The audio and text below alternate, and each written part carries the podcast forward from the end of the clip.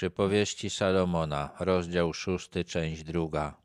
Tych sześć rzeczy nienawidzi Pan, a tych siedem jest dla niego obrzydliwością. Obrzydzenie jest emocją słabszą niż nienawiść, także można się domyślać, że Salomon wymienia te rzeczy w kolejności od tej, którą Bóg uważa za największe zło, do tej, którą uważa za zło najmniejsze. Butne oczy, kłamliwy język, ręce, które przelewają krew niewinną, Butne albo wyniosłe oczy, bo różnie się to słowo tłumaczy, świadczą o pysze, o tym, że właściciel tych oczu uważa się za kogoś niezwykłego, kogoś, komu się wszystko należy. Takiej postawy Bóg szczególnie nienawidzi. Kłamliwy język ma człowiek, dla którego kłamstwo jest stylem życia, który się w nim wydoskonalił i uważa za normalny sposób rozwiązywania swoich problemów. Kłamstwo jest wymienione przed morderstwem, czyli wygląda na to, że Bóg nienawidzi go bardziej. Jezus nazwał szatana i zabójcą, i kłamcą. serce, które knuje złe myśli, nogi, które śpieszą do złego, składanie fałszywego świadectwa i sianie niezgody między braćmi.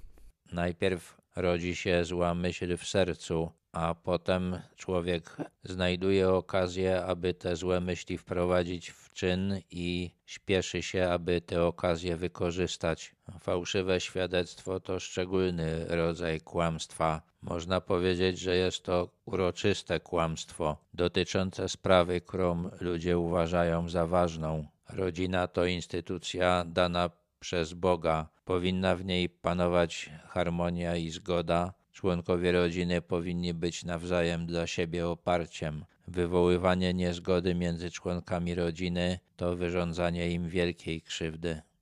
Zachowuj, synu mój, przykazanie swego ojca i nie odrzucaj nauki swojej matki. Ten nakaz Salomon już w przypowieściach podał, ale jeszcze go powtarza. Nawet źli ludzie kochają swoje dzieci i chcą dla nich dobrze, także rady rodziców należy traktować bardzo poważnie. Utrwal je na zawsze w swoim sercu i owiń nim swoją szyję.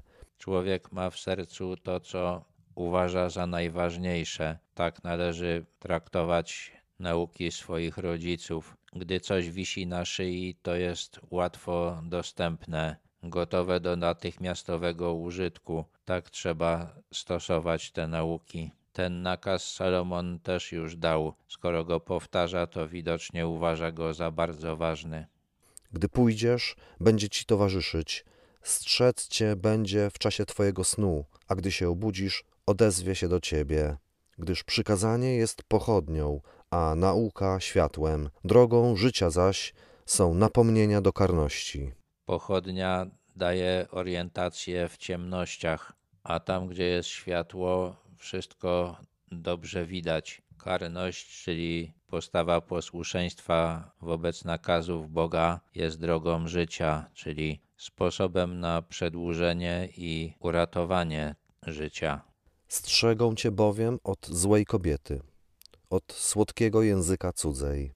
Rodzice chcą dla dziecka dobrze i na pewno będą go przestrzegać przed cudzołóstwem. Salomon znów przekonuje, że ten nakaz jest szczególnie wart zachowania. Postawa posłuszeństwa bardzo się przyda w tej dziedzinie, bo pokusa, żeby zrobić coś wręcz przeciwnego, będzie bardzo silna. Nie pożądaj w swym sercu jej piękności i niech cię nie złapie mruganiem swoich powiek, gdyż nierządnicę można zgodzić za bochenek chleba, lecz cudzołożna żona przyprawia o cenne życie. Salomon nie mówi, że stosunek z prostytutką jest czymś dobrym, to też jest zło, ale, ale ten, kto wiąże się z cudzą żoną, zapłaci znacznie większą cenę za, ten, za swój grzech. Ryzykuje życiem. Czy może kto zgarnąć ogień do swojego na- zanadrza, a jego odzienie się nie spali? Czy może kto chodzić po rozżarzonych węglach, a jego stopy się nie poparzą? Tak jest z tym, kto chodzi do żony swojego bliźniego. Nie ujdzie bezkarnie ten, kto się jej dotyka.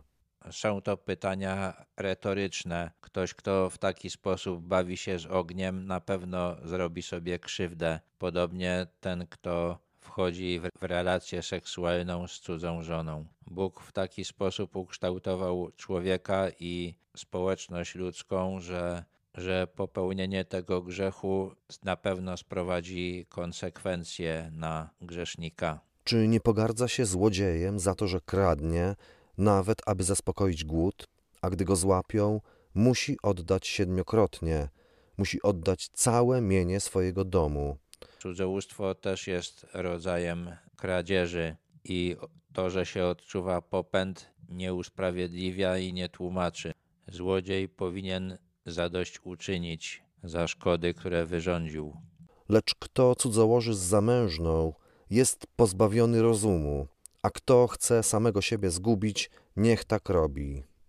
Ciosów i wstydu się doszuka, nie zmarze swojej hańby, gdyż zazdrość wywołuje gniew męża, który w dniu zemsty nie zna pobłażania, nie przyjmie żadnego okupu i nie zgodzi się nań, choćbyś dawał dużo darów. Zdrada małżeńska wyda się prędzej czy później i Salomon zapowiada dwie nieuniknione konsekwencje. Jedną jest hańba w oczach ludzi, a drugą nienawiść zdradzanego męża. Został poniżony w bardzo dotkliwy sposób i na pewno będzie się mścił.